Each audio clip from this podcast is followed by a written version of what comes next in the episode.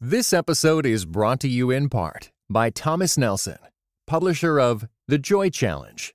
Discover the ancient secret to experiencing worry defeating, circumstance defying happiness. Written by pastor and best selling author Randy Frazee and is available everywhere audiobooks are sold. It's Ryobi Days at the Home Depot. Buy a Ryobi One Plus two pack battery starter kit for just 99 bucks and get one of over 20 select Ryobi One Plus tools up to an $84 value free. The One Plus system also fits over 125 other Ryobi tools. So now going cordless is almost endless.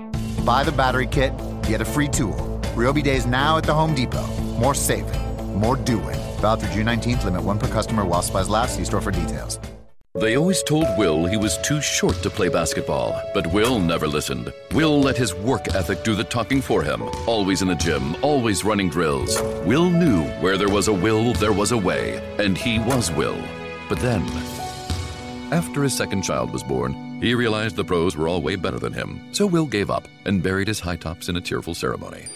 But one day, he heard that Geico could save him money on car insurance, so he switched and saved a bunch, which was awesome. Get up and do my thing. I want to get into it, man, you know. Like, I, you know I'm the man, don't you? Can I count it off? One, two, three, four. You're listening to the Church Politics Podcast with Michael Wear and Justin Giboney, where you can get in depth political analysis from a Christian worldview. Transcend partisanship and political ideology with us as we seek true discipleship in the public square. This is the Church Politics Podcast brought to you by the AND campaign, hosted by the Crux and the Call. And we are just thrilled to be back. I am Michael Wear with Justin Giboney. Justin, it's it's been a while, brother. It has been a minute, and Camp, uh, a real minute. You know, the Church Politics Podcast took a hiatus, but we are back with the cutting edge political commentary from a biblical worldview. I'll tell you, Michael, it feels good to be mic'd up again, back in the lab. We got the new album art, new production. We got Bo York Yeah. on the ones and twos, and I'm I'm just ready to get into it. Yeah, it feels good. Uh, a lot has happened in our personal lives, in politics. There's a lot to catch up on. Let's just dive in because we got a lot to cover and only a limited amount of time to do it in. But, folks, you can expect to hear the Church Politics Podcast every week uh, moving forward. And let's just jump in. We're in the middle of there have been multiple uh, conversations about shutdowns, and we had a, an extended shutdown since we broke for the podcast. And, and now that we're coming back, there are new conversations about another potential shutdown, Justin, over the same issue, over this a border wall that was a, a key campaign promise of Donald Trump. Some would say one of the few concrete policy proposals that came out of the Trump campaign. His voters uh, identify the wall with Trump. And even though Trump has sometimes vacillated behind exactly what he means by a wall, it's difficult for him to move away from a wall in general, however he wants to define it. The problem is that this wall uh, has now taken on great symbolic meaning. Democrats said that the wall is is a symbol of some would say a symbol of hate, of exclusion, and it's going to be fascinating to see how this moves forward. We had a, a, a significant shutdown last month that really hurt a lot of people, and to see the machinery of our government be even tempting, be even teasing the fact that there might be another one is significant. The latest news as of this recording is that negotiations have sort of broken off. They're at a bit of a stalemate. But Justin, do you think Democrats are doing the right thing by resisting uh, funding for a wall up to this point? Uh, do you believe the shutdown worked out for Democrats last time around, and there and it would work out the same way uh, if the government shut down again? Uh, what do you think the sides are thinking as we approach another potential shutdown? Yes. So I was thinking about it a little differently in that I think we're all losing, right? And so as long as Democrats or Republicans are like, yeah, we won this one, or we, no, we all lost because number one, we had a 35 day partial government shutdown. We had 800,000 employees who are out of work. It cost us $11 billion during this shutdown. We have until February 15th to get something else done, and negotiations have broken down. Right. So if we're looking at this from a policy standpoint about how can we move forward, then everybody is losing. And it's just a bad deal for America generally. You know, I, I said before that if this goes into another government shutdown, I really think that our politicians, our federal, you know, elected officials should not get paid either and I can probably, I can guarantee you that that would speed up the conversation if they weren't getting their checks either. They need to be in a room. They need to get something done. One of the other things that's kind of bothered me too, Michael, is that there's so many commentators. Like every elected official is a commentator. And really, we just want you to make laws. Like, of course, we want you to, we want you to communicate with the people. That's great. But we don't need more commentators. Let the journalists and commentators do the reporting and get in there and get something done everyone's trying to cover themselves. Obviously, Trump has put himself out there. He want he wanted the 5.7 billion dollars for this border wall because this is one of his main campaign promises. He wants to go into 2020 saying, "I got done what I said I was going to get done," and so he's going to take a stand on that. At the end of the day, we need to get this done. This is one of those issues, and you know as well as I do when it comes to immigration, whether it be the wall or anything else. Both sides have moved the goalpost so many times. Yeah, yeah. Most of the Democrats that have been around for a while have voted for fencing. And that's not to say the wall is good, but to act like it's something that you would never ever consider is just not true. I do worry, and I, I think we're seeing a split. In the New York Times was reporting that both parties are kind of experiencing some internal division because you have the far left who wants to ensure that the immigration and, uh, and customs enforcement doesn't receive any more funding, right? Which could throw everything off. Then you have guys like Stephen Miller, who's an advisor to Trump, who may just reject anything that's reasonable because he's such an immigration hardliner. Yeah. Meanwhile, you have Trump moving almost 6,000 troops to the border. You have a lot of stuff going on. If we think of it as a partisan win either way, if we go back into a shutdown and don't get, you know, some serious immigration policy out, then that's why we're losing and we're going to continue to do so. Yeah, I mean, you know, there were some reports that Democrats are considering giving 2 billion towards fencing. You know, I think that's something that Democrats need to be open to.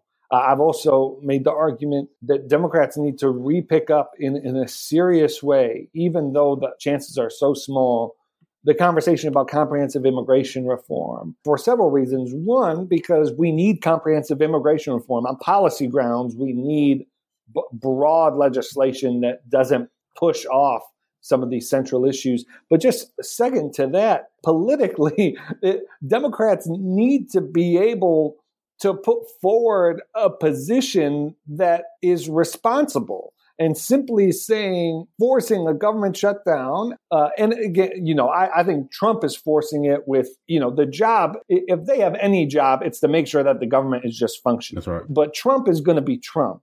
And like you said, Democrats have voted for fencing before. I'm sympathetic to the argument that the symbolic value is important given who's advancing it, what he's going to claim if it gets done. So I'm, I'm actually sympathetic to the to the idea that now this this kind of debate has symbolic meaning about what America is that is important and will have concrete impacts. Like just today in the reporting, there was a whole debate about uh, apparently one of the one of the big issues is Democrats want to reduce the number of beds in detention centers to 40,000. Republicans want it up to 52,000 under the idea that uh, Democrats want to force Trump to focus on deporting or putting criminals, particularly violent criminals, in these detention centers and not going after folks who have done nothing wrong. But I think the average American is like, wait, they're like either way, there are either 40,000 beds that are for criminals in this, in this country or 52,000. It's just a messy issue. Democrats need to get back to a comprehensive plan that has the rightful claim to take care of this issue, to take care of the 12 million undocumented immigrants that are here, to make sure that illegal immigration won't take place unheeded after uh, there's a path to citizenship for the 12 million that are here. And right now, you just get a whole lot of no's, a whole lot of sort of welcoming language, but that that doesn't deal with the problem at hand. And I just don't think that's tenable for Democrats. Uh, I, would like to see comprehensive immigration reform be something that they could run on, be something that they could force Trump on. And the last thing I'll say, Justin, is I'm not sure that there should be a concession on the wall just to get the government running, because if Democrats concede on wall funding just to get the government running, Trump will keep on going back to this well. What I would put on the table is some form of uh, extended DACA protections. If DACA is extended in a way that isn't isn't shallow, that is meaningful, if we move forward, if we expand, we know that the Trump administration has drastically cut the number of refugees that are accepted.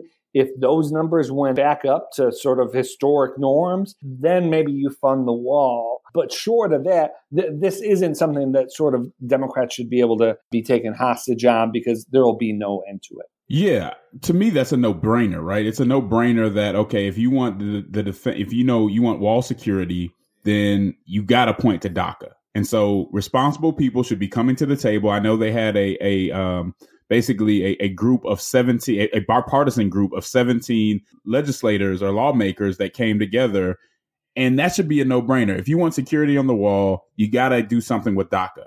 And this is the point where Republicans have to stand up and say, hey, president, hey, Stephen Miller, maybe you need to get out of the room or be nowhere near what we're doing. We have to offer something legitimate because we cannot shut down the government again. And we need a real solution to this and something that's reasonable to, to force the hand of both sides and say, are you going to be reasonable or not?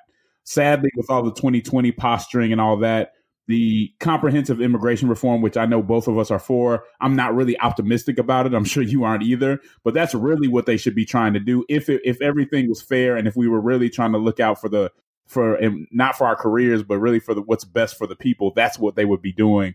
Unfortunately, I don't think that's going to happen. So at very least, yes, you can do some border security that makes sense, uh, but you got to give uh, up something with DACA, and that would just be a, a smart way to go. Right. I mean, instead of Democrats being the, the ones saying no, you put comprehensive immigration reform out there. Maybe some Republicans say yes. Maybe Lindsey Graham puts pressure on on Trump. But I agree that's a long shot. But at least at least you're putting forward a solution of your own. All right, folks. When we get back, we're going to be talking about abortion laws in Virginia and New York. We're going to be talking about the surge of scandal uh, going through the Virginia Democratic Party, and we'll be talking 2020. This is the Church Politics Podcast.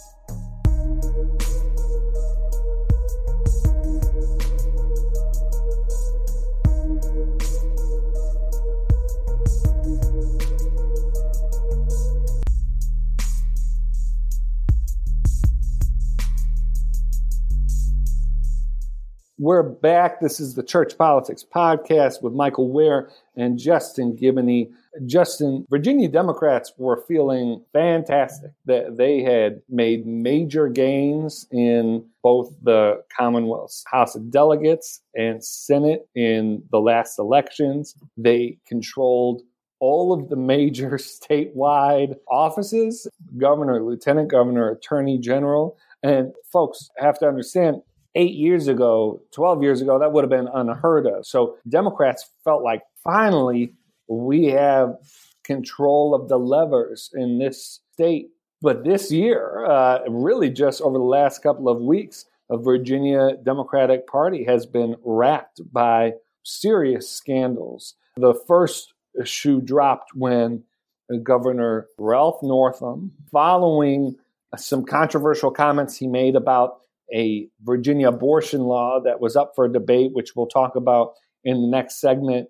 It was leaked to the press a picture of his medical school yearbook that featured on it two figures, one dressed in blackface, the other in a KKK costume.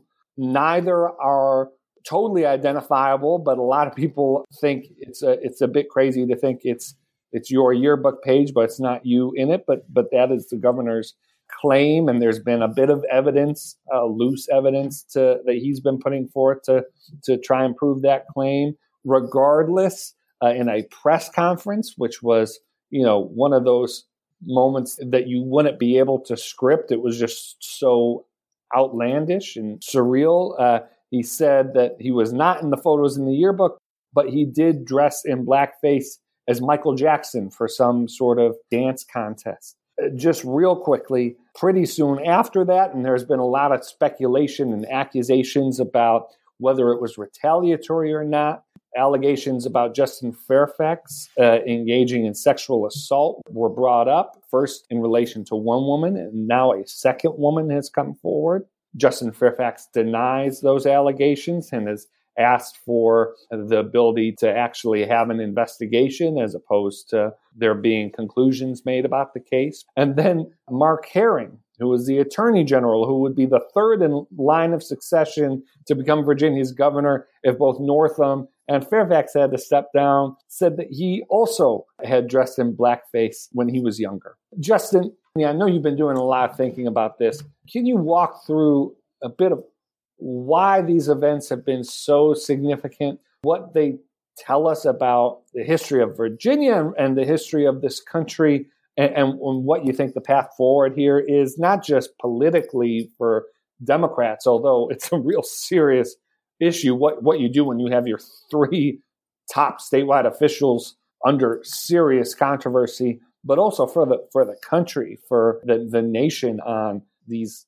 serious hot button issues that are boiling in our public dialogue. Yeah, sure. So I'd also mention that obviously Northam is refusing to leave office now, and he's saying that he wants to use the office to further recon- racial reconciliation. That's right. Um, he also did an interview with CBS News, I think it was, where he uh, referred to slavery as indentured servitude, which I guess is some kind of euphemism. I don't know.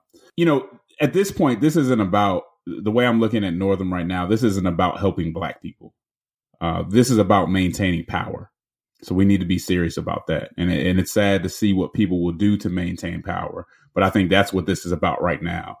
And before we get into this, I want to say something. Now, I, I don't want to assume that our audience understands why blackface is so offensive and why it's been so dangerous historically. Uh, one of the things that I've learned through traveling with the AND campaign, going to speak to Christians of different cultures all over the nation, was that you cannot assume that people are aware. And if we're going to be gracious about issues, when we find out that people aren't aware, you have to give them the opportunity to be aware.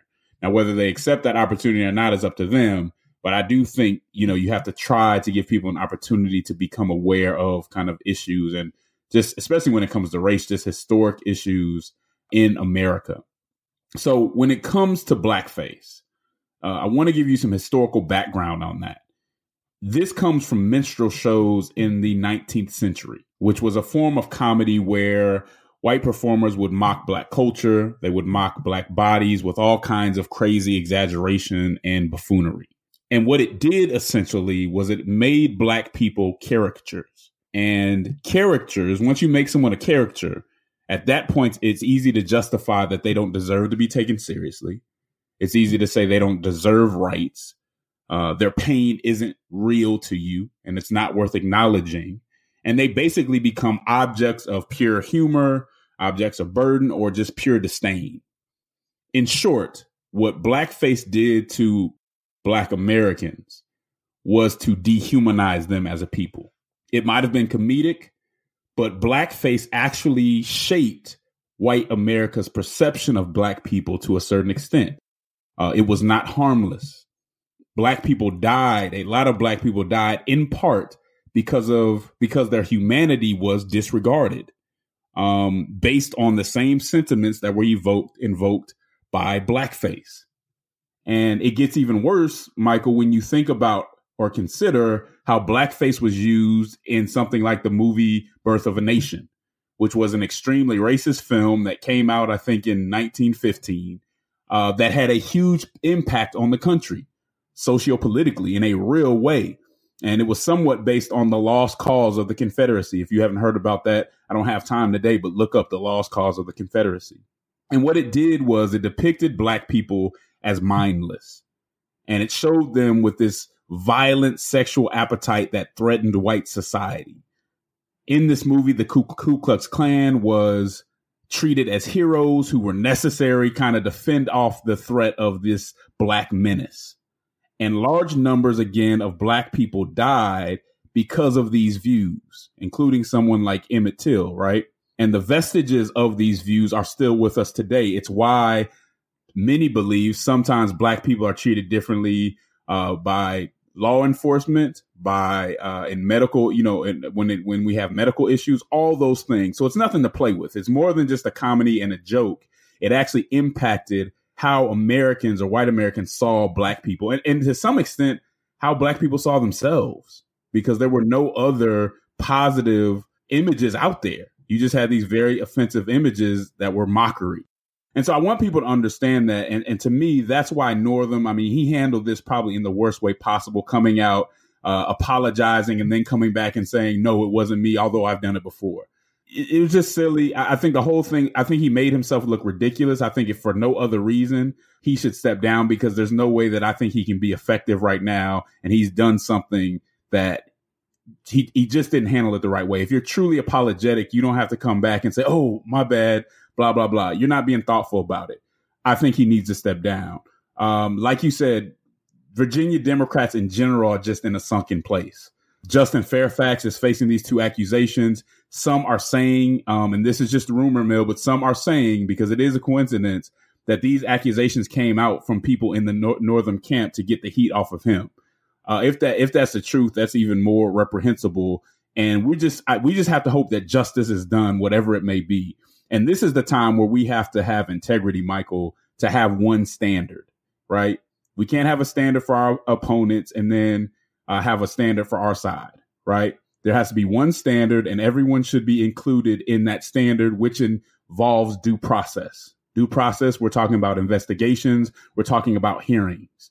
And so we know the NAACP is called for due process. As you said, Fairfax is called for an investigation. That should that's what should happen in every case, whether it's a Democrat or Republican, whether they're black, white, whatever. There should be due process involved because we want to get to the truth. I appreciate that, and and I, I guess you know we, we we should talk about Herring too, and it's interesting to think about the you know the different ways in which Herring's apology was received and, and, and why, and, and, Northam's apology. I mean, I think there were some significant differences. Herring brought his incident uh, to the public on his, you know, on his own accord, to the best of our knowledge. That I'm sure he was concerned that it could be made public, but but there's no indication that would have been made public immediately. That he was, you know, pressured to do so by, you know, a threat or something like that. He also used used pretty strong uh, language that seemed to reflect a lot of the criticisms of, of Northam's apology you know, I, I will say, just I, I, was interested to see a, a poll come out over the weekend uh, showing Northam's approval rating still significant at a, at a pretty healthy number among Democrats. I believe the number was something like 58% of African Americans in Virginia accepted his apology. And uh, there can be all kinds of discussions around why that might be, how tied it is to concerns about whether Republicans got into office.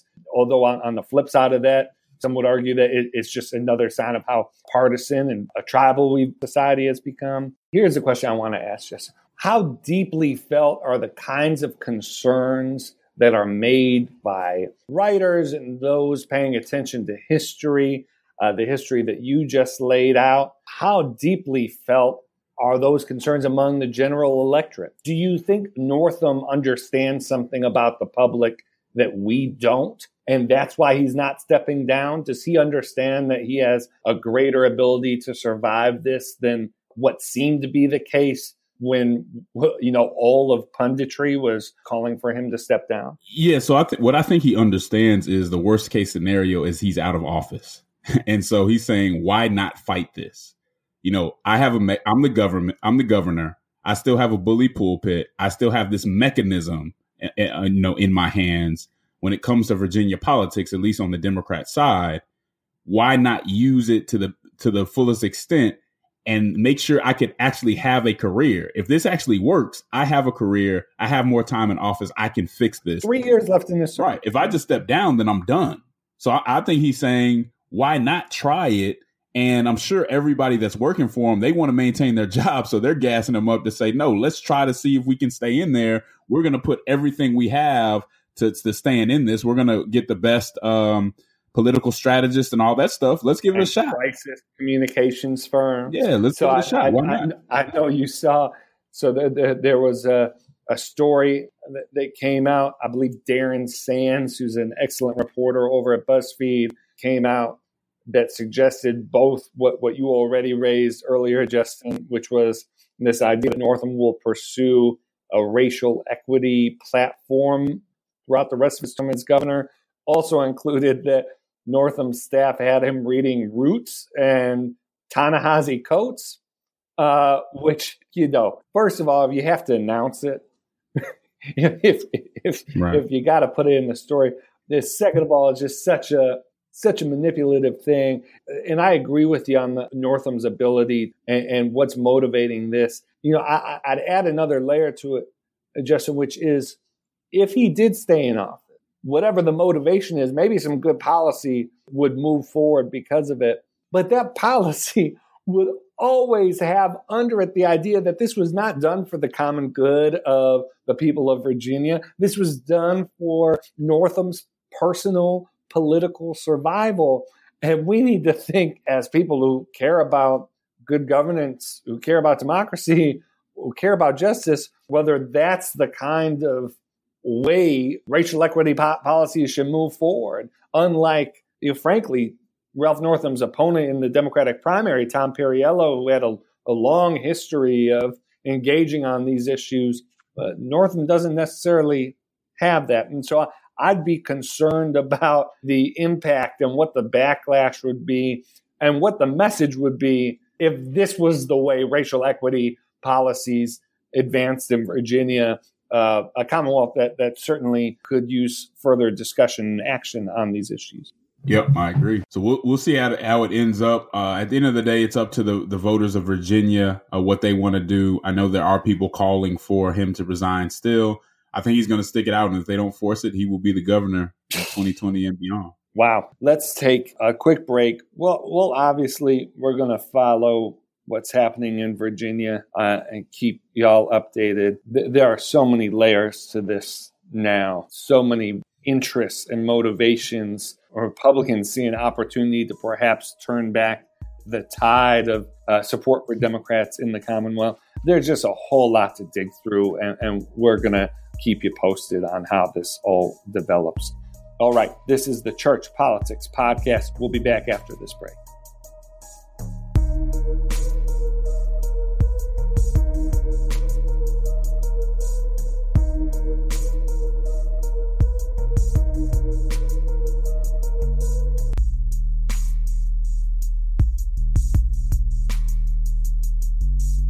We're back. This is the Church Politics Podcast. And just in, in the last segment, we mentioned that part of what sort of facilitated and what sort of catalyzed all of this with, with Northam was actually a conservative, I believe, a conservative medical student who was there with Northam, who was upset about Northam's defense of uh, this proposed legislation in Virginia to pretty significantly expand and remove restrictions on abortion rights in Virginia. The Virginia legislation, I think, got a lot of attention, even though it had been proposed in previous sessions of the General Assembly, because it is similar to legislation that passed in New York in the last few weeks. New York, and we'll, we'll talk about the legislation. Uh, part of the history here even though New York is a, a, a pretty significantly uh, liberal state,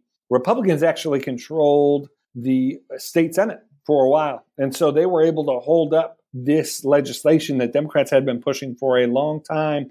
And some believe Cuomo was, uh, Governor Andrew Cuomo was, was actually okay with that. But after Democrats took back the state legislature, Andrew Cuomo announced his support for this uh, this legislation, it kind of had full go support. Basically, and we could dig into the weeds a bit on this, but basically, both of these pieces of legislation seek to remove any, really, any restrictions on abortion that have been put in state law, including what some call late term abortions, abortions in the second and third trimester.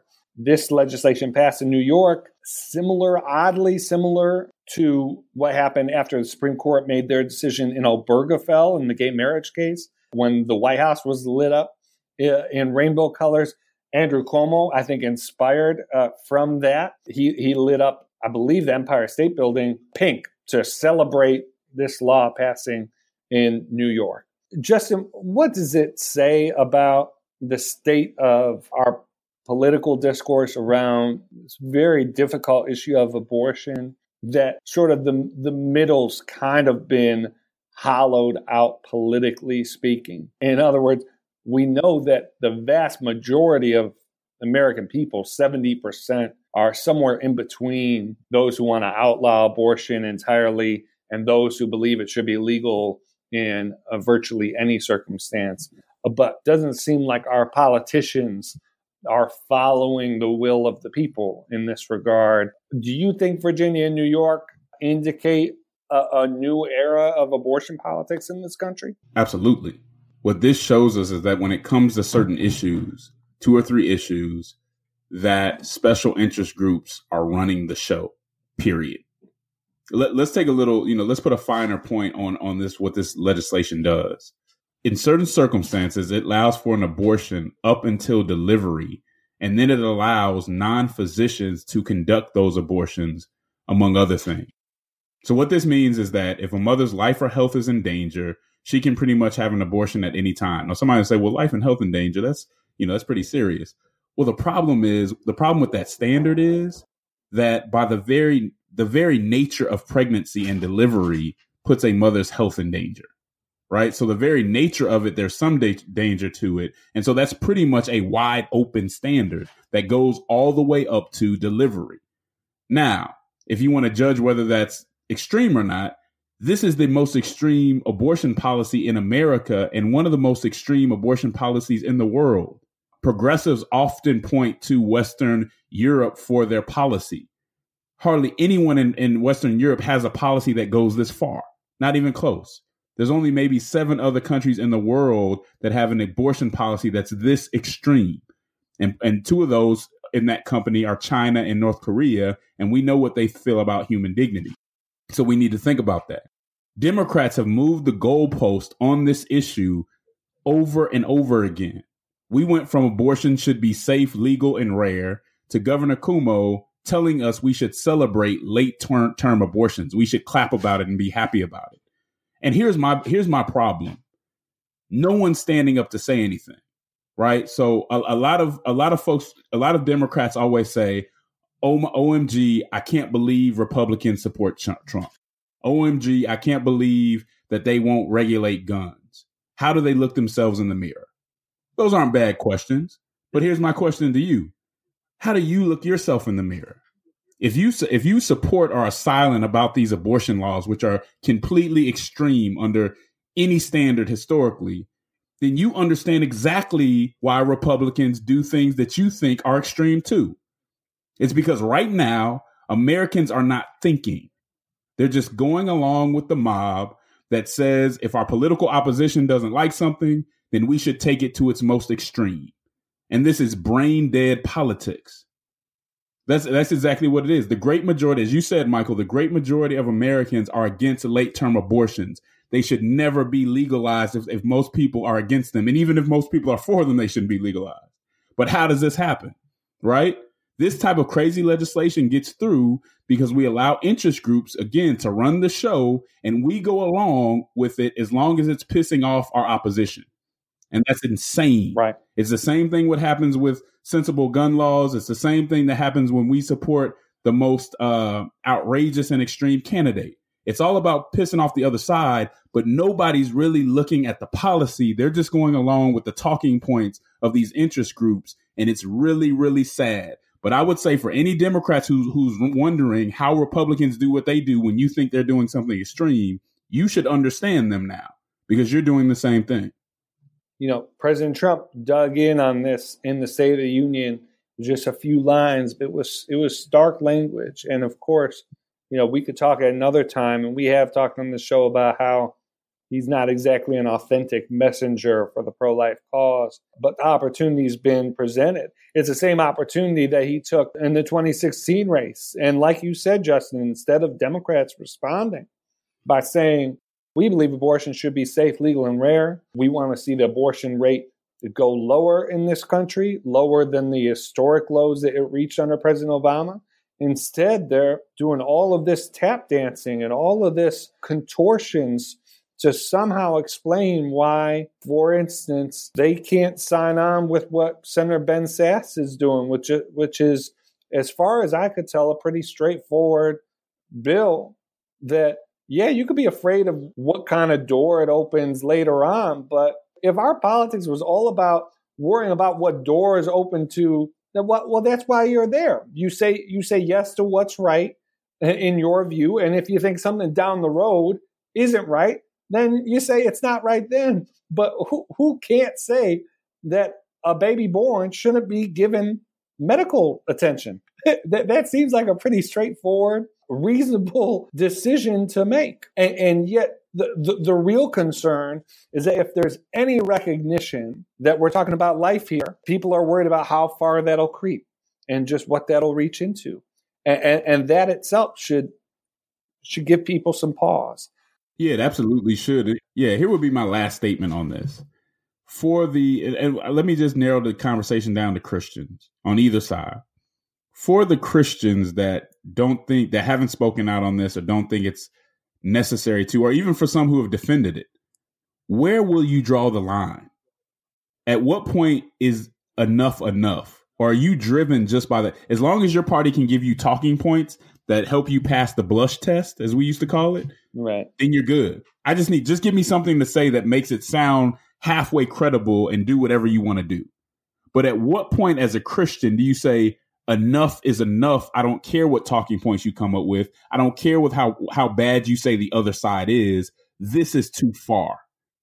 And if you can't do that, you haven't thought through your politics enough to really be competent right? Because this is really in in in some instances a miscarriage of democracy if 70 if 70% of Americans are not okay with this and it gets passed and they can be in public celebrating this and not one nationally recognized or prominent Democrat steps steps up and says absolutely not. This has to stop. When we're at a point when that happens, don't be mad because the other side is extreme. Both sides are extreme. I mean, just just Joe Manchin. Just Joe Manchin stood up. So so just Joe. yeah, just Joe. Just Joe Manchin. Uh, as far as as far as federally elected politicians. Look, we, we we've talked on this show before. This is a very difficult issue. People who want to talk about this issue like there aren't rights at tension, like like there aren't principles at tension, like it's just clear cut, easy said and done they're lying to you, they're lying to themselves. On the other hand, as Justin said, there comes a point when an insistence on nuance and an insistence on kind of both sides in the situation uh, really allows the conversation to, to drift pretty far.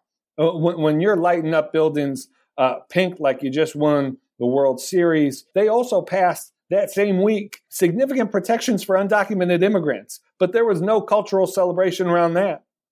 There, there's no, you know, they're pushing minimum wage legislation, but no buildings are getting lit up about that. It's here where, at, one of the most tender issues that faces the public, where there's this desire on both sides to just sort of stick people in the eye, to just sort of do end zone dances and, and to to take things to the furthest extent you can in a way that is not considerate or considering basic questions of social cohesion, basic questions of public opinion, and more, most fundamentally, just stepping back and asking what is right. Does this sound right? Would I apply with the you know that Northam statement? You put that language, that kind of language, in any other context, and you never hear a Democrat talking like that. Never hear a Democrat talking in that way about the most vulnerable. And yet, in this context, the kind of rationalization that happens because of interest groups, like you said, Justin, because of how coarsened and how hardened our positions have gotten that we can't even look at the facts. We we can't even we can't even look at the morality of the question, and it, right. it's not right. And Christians uh, and all people need to be demanding better of our politicians than using these most tender issues as a way to fundraise money, as a way to uh, pr- provoke the other side, as a way to get the biggest piece of the pie that you can. That's right, and and I would say I'll end with this: even if you're pro-choice, there's nothing to be celebrated in this conversation. Right. Even if you said, okay, this is necessary in some instances, what are we celebrating and applauding and, and jumping up and dancing about? I mean, it's sickening. And to look at how many smart people we know that just go along with what whatever the party wants to do. I will defend the indefensible as long as my party wins. I haven't even thought through this whole thing. It has to be right because my party did it, and I'm just going to go along with it. It's sad. All right, we're going to take our last break. When we get back, there have been quite a few 2020 announcements since we took our break for from the Church Politics podcast. But now that we're back, we're gonna uh, at least open up, up the conversation about how uh, 2020 is looking. This is the Church Politics podcast.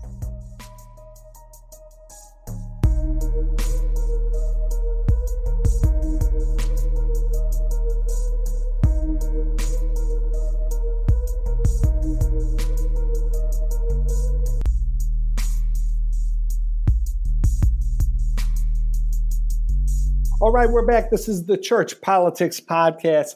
And Justin, we're going to have uh, way too long, to, really two years to be talking about 2020. And so we can space this out, take things as they come. But we thought our first episode back, uh, we should at least have an opening conversation about 2020.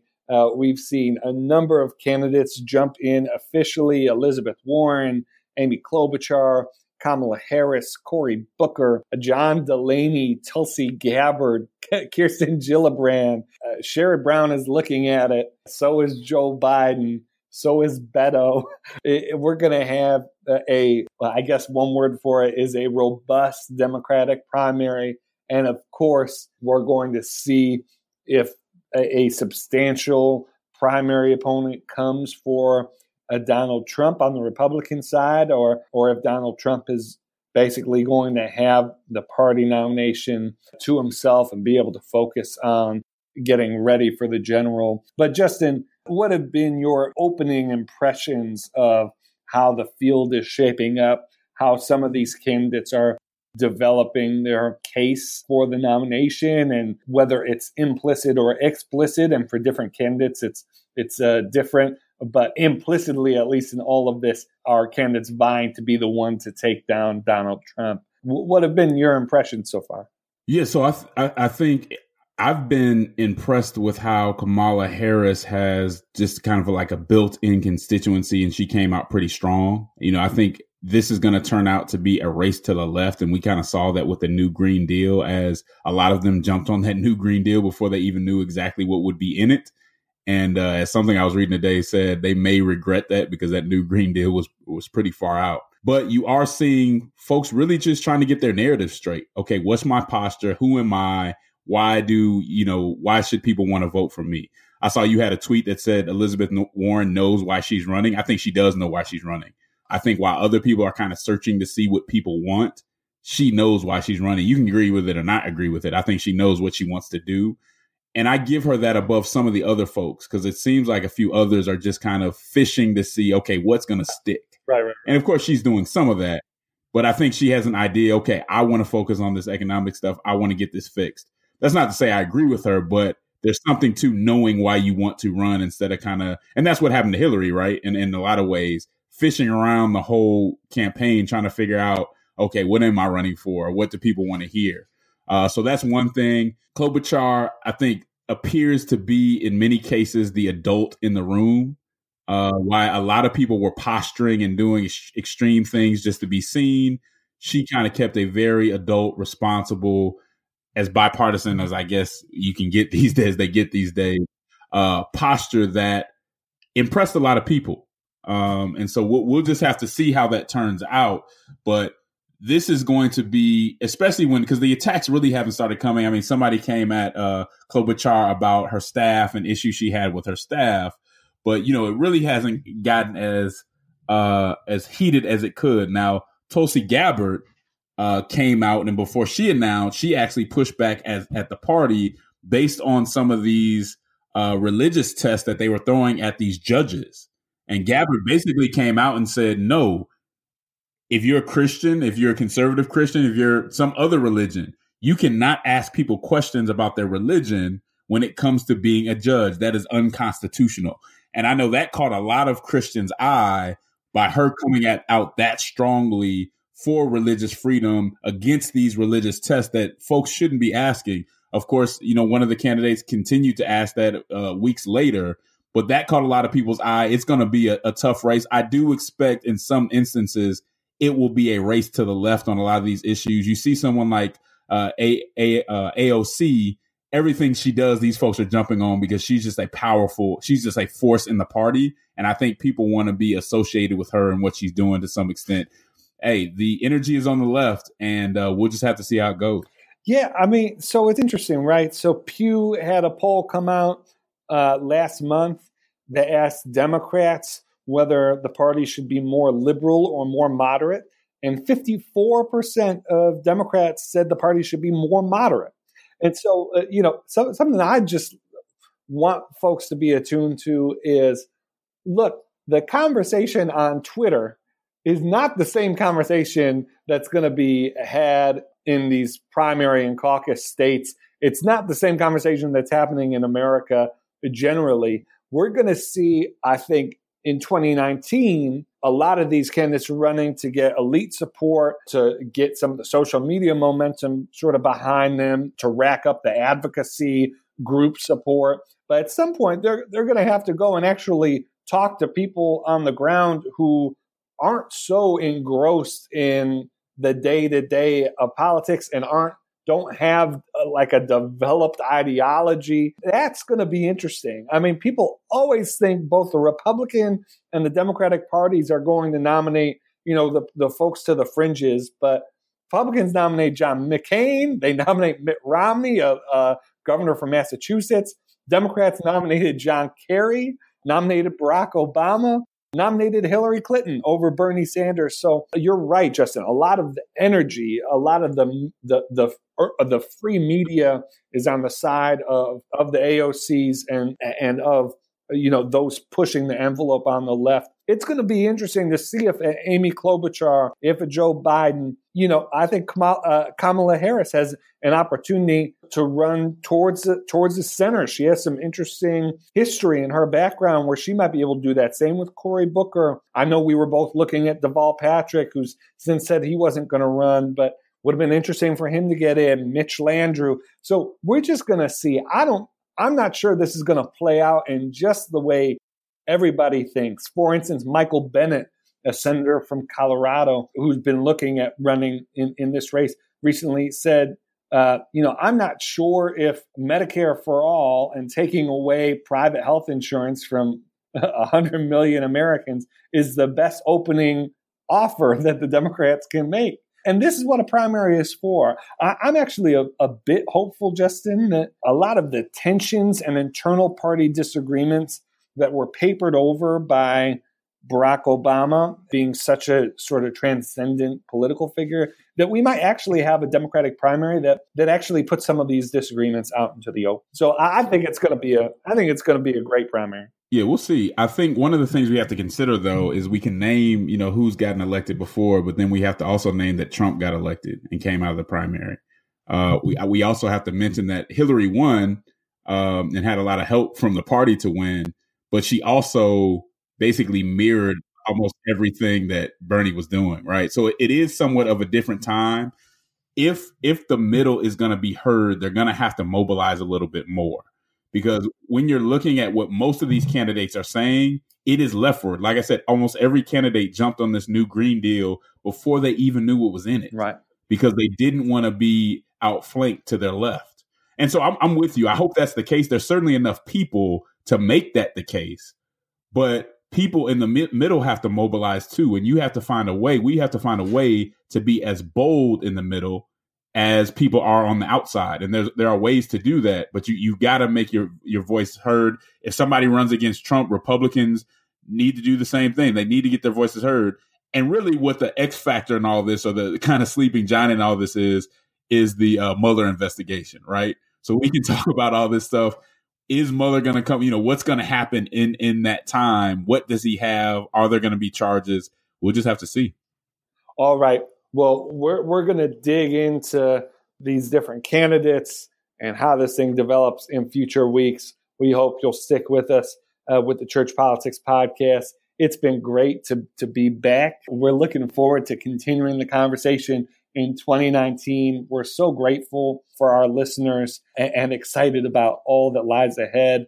Uh, we hope that you'll continue to check out the cruxandthecall.com, which is uh, the digital platform for the AND campaign. It's where we host uh, now this podcast and other uh, new, fresh content. And, and, we're, we're just thrilled to uh, to be kicking off the new year by continuing with this podcast and this conversation. Justin, do you have any any final words? No, just stay strong and represent and camp. Uh, we should have some uh, really good stuff coming up, some helpful information, and also some ways for you to get involved. Stay tuned.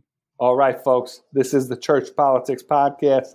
Have a blessed week. This is the groove. Tell me, yeah. I'm schooled in the ways of runaway slaves. I'm brave. I'm unchained. I'm Frederick Douglass with a Hi, welcome to the Subway ad for two ninety nine subs. How would you like it? Uh, I'll take Drill Sergeant, please. You got it. All right, now listen up. I want each and every one of you to drop and give me a six inch meatball marinara, cold cut combo, veggie delight, or black forest ham on your choice of bread with any veggies you want for just two ninety nine each. Sir, yes, sir! Subway! Make it what you want at participating restaurants. Additional charge for extras plus applicable tax. No additional discounts or coupons may be applied. Hi, it's Jamie, Progressive's Employee of the Month, two months in a row. Leave a message at the. Hi, Jamie. It's me, Jamie. I just had a new idea for our song about the Name Your Price tool. So when it's like, tell us what you want to pay, hey, hey, hey, and the trombone goes, blah, blah, blah, and you say, we'll help you find coverage options to fit your budget. Then we just all do finger snaps while a choir goes, savings coming at ya, savings coming at ya. Yes? No? Maybe? Anyway, see your practice tonight. I got new lyrics for the rap break. Progressive Casualty Insurance Company and affiliates. Price and coverage match limited by state law. Hi, welcome to the Subway ad for two ninety nine subs. How would you like it? Uh, I'll take Drill Sergeant, please. You got it. All right, now listen up. I want each and every one of you to drop and give me a six inch meatball marinara, cold cut combo, veggie delight, or black forest ham on your choice of bread with any veggies you want for just two ninety nine each. Sir, yes, sir! Subway! Make it what you want at participating restaurants. Additional charge for extras plus applicable tax. No additional discounts or coupons may be applied. There's a difference between do it yourself and do it for a living. At the Home Depot, we get that. And we're here to help pros get the job done with the products and brands you trust. Technology to keep your job on track, job site delivery to save you time, and bulk pricing on over 4,000 items every day to save you money. When you've got a job, we're on the job. The Home Depot. More saving, more doing. This episode was brought to you in part by the Enneagram and Marriage Podcast, an outreach dedicated to bringing joy, strength, intimacy, and purpose to couples seeking growth. Be sure to visit EnneagramandMarriage.com to find your chemistry together again, or for the very first time.